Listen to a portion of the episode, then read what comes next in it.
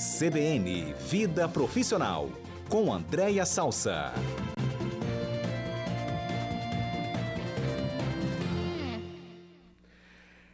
Segunda-feira, dia 24 de janeiro, você já sabe, CBN Vida Profissional, com ela, a especialíssima Andréia Salsa. Boa tarde. Boa tarde, Aurélio de Freitas. Boa tarde aos meus colegas do estúdio e a todos os ouvintes. Andréia, eu acho que não tem assunto mais atual e com mais dúvidas que todo mundo esteja falando, circulando pelos grupos de WhatsApp, conversando nas empresas entre os funcionários e entre os gestores, como tal afastamento pelos problemas de saúde e o que, que isso está causando, não só na rotina das empresas, como também na saúde psicológica desses funcionários que ficam ali sob pressão e os gestores também, né? Sem dúvida, Aurélio. Eu, inclusive, sugeri esse tema hoje para gente, porque é impressionante, não sei você, os nossos ouvintes, mas pelo menos na semana passada, o que eu soube de notícia de pessoas afastadas do trabalho, seja porque estão com Covid, ou seja porque estão com a influenza, eram muitas, muitas, e o quanto isso tem impactado, inclusive, o bom andamento de alguns segmentos, o bom andamento de alguns negócios, né? A área da saúde, por exemplo, e aí aqui toda a minha, de novo, solidariedade aos profissionais da área de saúde que estão aí sem um, um respiro, né? Há mais de dois anos, é, muita gente afastada, porque eles se colocam, né? Estão muito numa exposição pela própria natureza da atividade profissional e é o tipo do segmento que não tem uma mão de obra vasta em que você possa substituir um médico, um enfermeiro, um especialista de CTI da hora, né, de uma hora para outra, da, da noite para o dia. É, e outros segmentos, né, o setor petrolífero, por exemplo, muitas notícias de pessoas que ficam embarcadas, é, que tem é, toda uma, uma contaminação de um grupo inteiro, e às vezes faltando até profissionais para fazer o transporte de embarcação, porque também estão acometidos por Covid ou por influenza, bares restaurantes, educação, nós da comunicação, né, porque temos que ir para, especialmente os repórteres, ir para a rua, entrevistar. Então, é algo que voltou com muita força, felizmente, não com notícias de morte, mas com notícias de afastamento do trabalho. Um profissional afastado do trabalho, obviamente que isso tem impacto direto no resultado do negócio, da produtividade, como você bem disse, muitas vezes impacto na saúde emocional de quem se afastou e de quem fica, que muitas vezes tem que acumular atividade profissional do colega que teve que se afastar por Covid ou influenza, né? E Andréia, quando a gente fala dessas questões, eu acho que surgem muitas dúvidas, né? É o lado do funcionário que fica preocupado em se afastar, é o lado da empresa que também não está conseguindo é, suprir todas essas ausências. Eu acho que fica, du, ficam dúvidas dos dois lados como proceder, né? É, eu entendo, Aurélio, que definitivamente eu, eu, dou aula numa disciplina chamado, chamada gestão de saúde corporativa, né? A gente discute o quanto fazer gestão da saúde do trabalhador está mais complexo e a gente precisa ampliar esse olhar. O olhar em que sentido? A pandemia trouxe a seguinte reflexão: não adianta mais, não é suficiente apenas a gente cuidar da saúde do trabalhador intramuros, seja com orientação, seja com todos os cuidados, existe um elemento externo que não, não é controlável pelas empresas, que é o comportamento individual do seu trabalhador fora da empresa. Isso é muito novo, inclusive eu entendo que vão ter que ter mexidas, inclusive do ponto de vista jurídico, é, porque a empresa precisa compreender e o, o funcionário precisa entender que o seu comportamento fora do ambiente profissional ele pode colocar em risco toda uma estrutura de uma empresa e a sua própria condição como funcionário. Porque do que adianta, vamos supor, vamos dar um exemplo concreto aqui para os nossos ouvintes, né? Eu, como comentarista, recebi a orientação de não ir presencialmente até vocês, inclusive estou morrendo de saudade, Aurélio, nem tive a oportunidade de te dar um abraço presencialmente. Queremos, por... queremos. porque por responsabilidade, por entender né, da gestão da saúde corporativa, a CBN deu essa orientação. Mas se eu, Andréia, pessoa física, né, no meu comportamento individual, não tiver os cuidados mínimos, né, ou e coisas que a gente está vendo, né, Aurélio, no dia a dia, e a gente tem um pouco que quebrar esse medo de falar dessas coisas, porque essas coisas precisam ser ditas. Então, vai fazer uma, uma caminhada por, por um lugar, muita gente sem máscara, a gente vai vendo as pessoas em bares se aglomerando, e aí vamos supor que a Andréa Salso, que não é o caso, ouvinte, por favor, mas vai se aglomerando, vai numa balada, vai numa chopada, vai num encontro de muitos amigos. Do que adiantou todo esse cuidado corporativo, organizacional da CBN, se eu, Andréa Salsa, pessoa física, não tive os meus cuidados no dia a dia? Se eventualmente eu retornar e estiver contaminada, pronto, colocou tudo em xeque as orientações da gestão da saúde corporativa. Então, isso não é simples, isso não é trivial,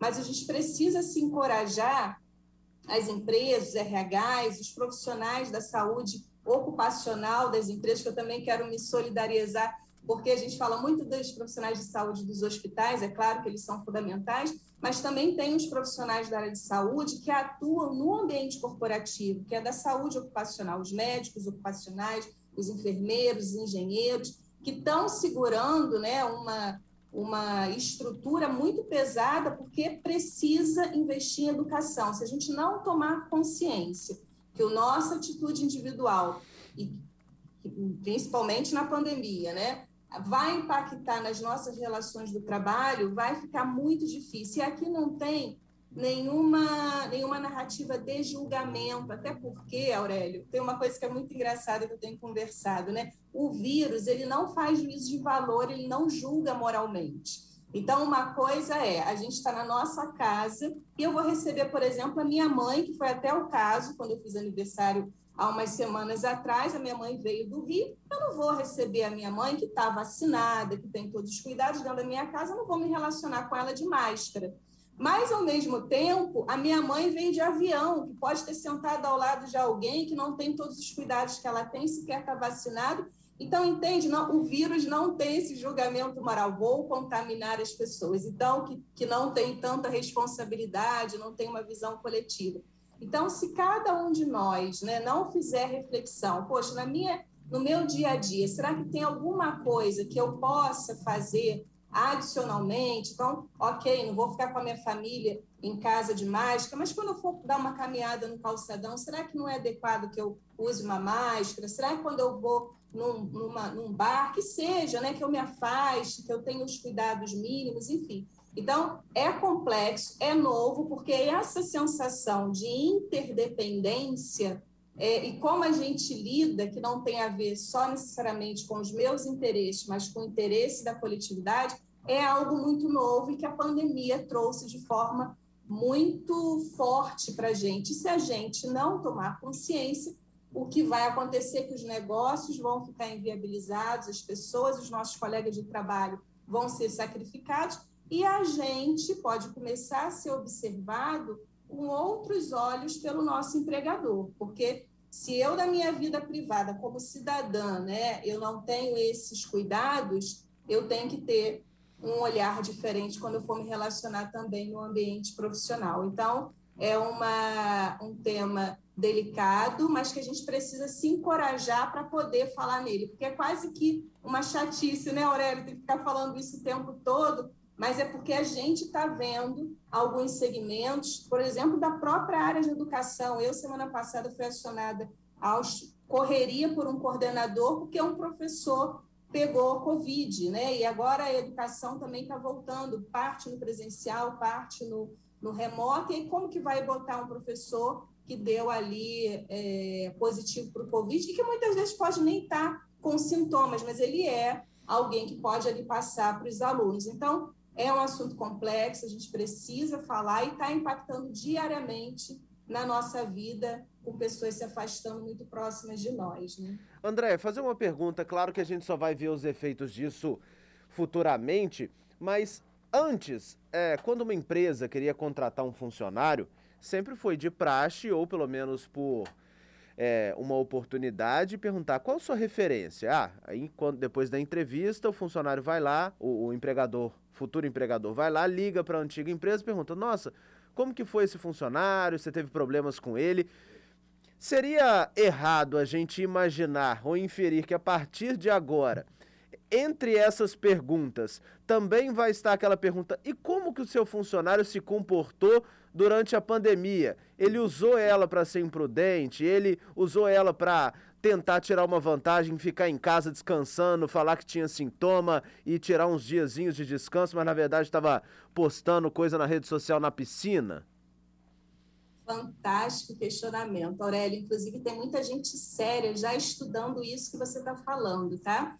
Tem um autor chamado Michel Beckman, que ele é, tem uma afirmação e um estudo, né? mas que, em resumo, ele diz assim: o mundo do trabalho, as relações profissionais estão indo para uma lógica de tudo começa pelo quem.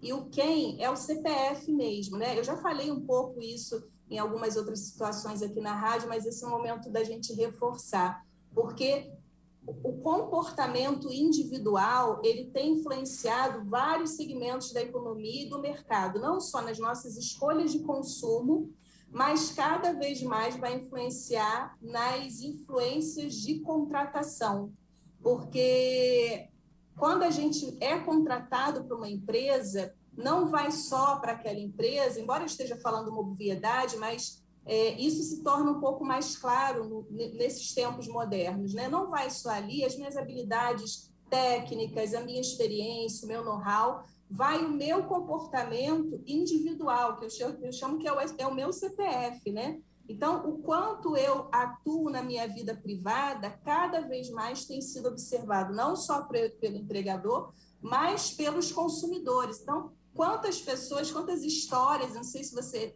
vai se recordar, os nossos ouvintes, que lá no início da pandemia vazou um vídeo de dois engenheiros que distrataram um, um profissional da área de segurança que estava fazendo fiscalização em bares e restaurantes e ele falou uma espécie do, do quem você acha, com, com quem você está falando. E isso deu uma repercussão muito negativa para o CNPJ, ou seja, para a empresa onde esses dois, que era até um casal, onde o casal trabalhava. Tanto é que eles ganharam uma assinatura na carteira de passar bem, vai procurar em outro lugar, né? Exatamente. Ambos foram demitidos.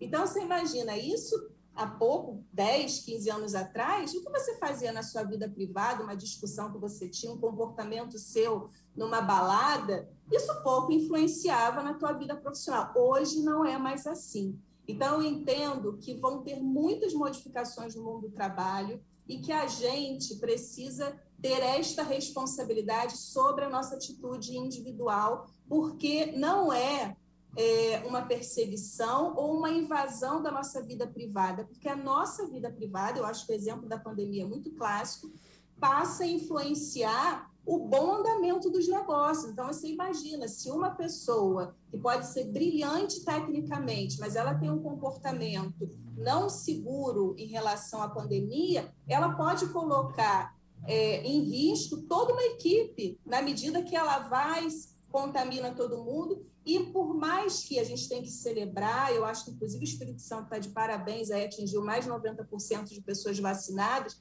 a gente tem que celebrar que Covid não mais necessariamente, cada vez menos, significa que a gente vai morrer, mas significa que a gente precisa se afastar do trabalho. Se afastar do trabalho significa não produzir. E tem alguns segmentos que a gente ainda consegue né, trabalhar remotamente, que é o nosso caso aqui. Mas e profissionais de saúde, profissionais até da área de comunicação, pessoal, pessoal de restaurante, de bar. Então, é uma, uma bela reflexão, Aurélio, para a gente pensar na gente enquanto cidadão, enquanto CPF, nas nossas atitudes individuais que impactam na coletividade, porque isso, do ponto de vista de mercado, de consumo, de contratação, vai fazer e já está fazendo cada vez mais sentido é, em toda essa questão de vida profissional.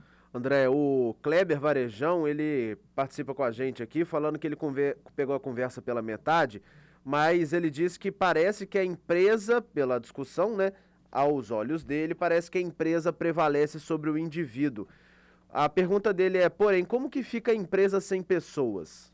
É, a empresa sem pessoas é uma empresa que corre o risco de se inviabilizar. Eu não sei exatamente o que ele quis dizer da contrapartida empresa e funcionário, né, que a empresa se sobrepõe, é, talvez no sentido de sofrer maiores repercussões, né, porque é, na medida que a sua força de trabalho não vai né, é, fazer as atividades, ali ela tem uma responsabilidade não só sobre o seu próprio negócio, mas pra, pela vida dos outros funcionários, inclusive ela responde civilmente, criminalmente, por isso é, questões né, ligadas à saúde ocupacional têm embasamento jurídico, né, são obrigatórios, né, periódicos, exames admissionais, demissionais, são todos obrigatórios. Agora, o que a gente precisa, e eles chamam uma, um ponto que é, que é uma realidade que vários estudos já estão apontando, que a gente vai precisar também se preparar, infelizmente, para futuras pandemias.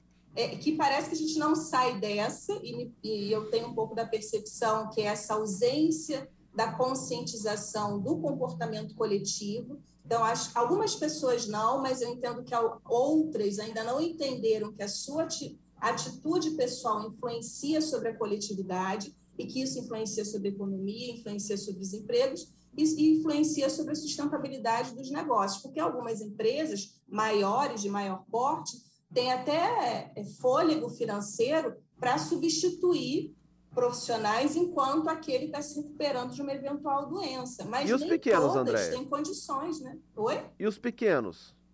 E os pequenos, exatamente. Como é que faz, né? Então, eu entendo que a gente, o empregador, os RHs, os líderes, os profissionais de saúde, precisam inserir em seus discursos de abordagem, na hora que recomenda que um profissional fique em casa, né? Por exemplo, aqui o meu caso, né? Que adicione assim, ó, mas é importante que você reflita também sobre o seu comportamento individual enquanto você estiver afastado aqui do trabalho, porque a gente conta com você, não no sentido positivo, mas, de novo, na né, importância da educação. A educação da saúde numa visão pública e coletiva. Não é mais uma orientação só do ambiente corporativo. A empresa pode, aqui só entra quem tem máscara, aqui tem que ter álcool gel, aqui tem distanciamento, mas se do portão para fora, aquele funcionário, aquele empregado tem um comportamento que não ajuda, vai ter impacto, porque não tem jeito. Uma hora ele vai no bebedouro, tira a máscara, bebe uma água, tem uma colega do lado.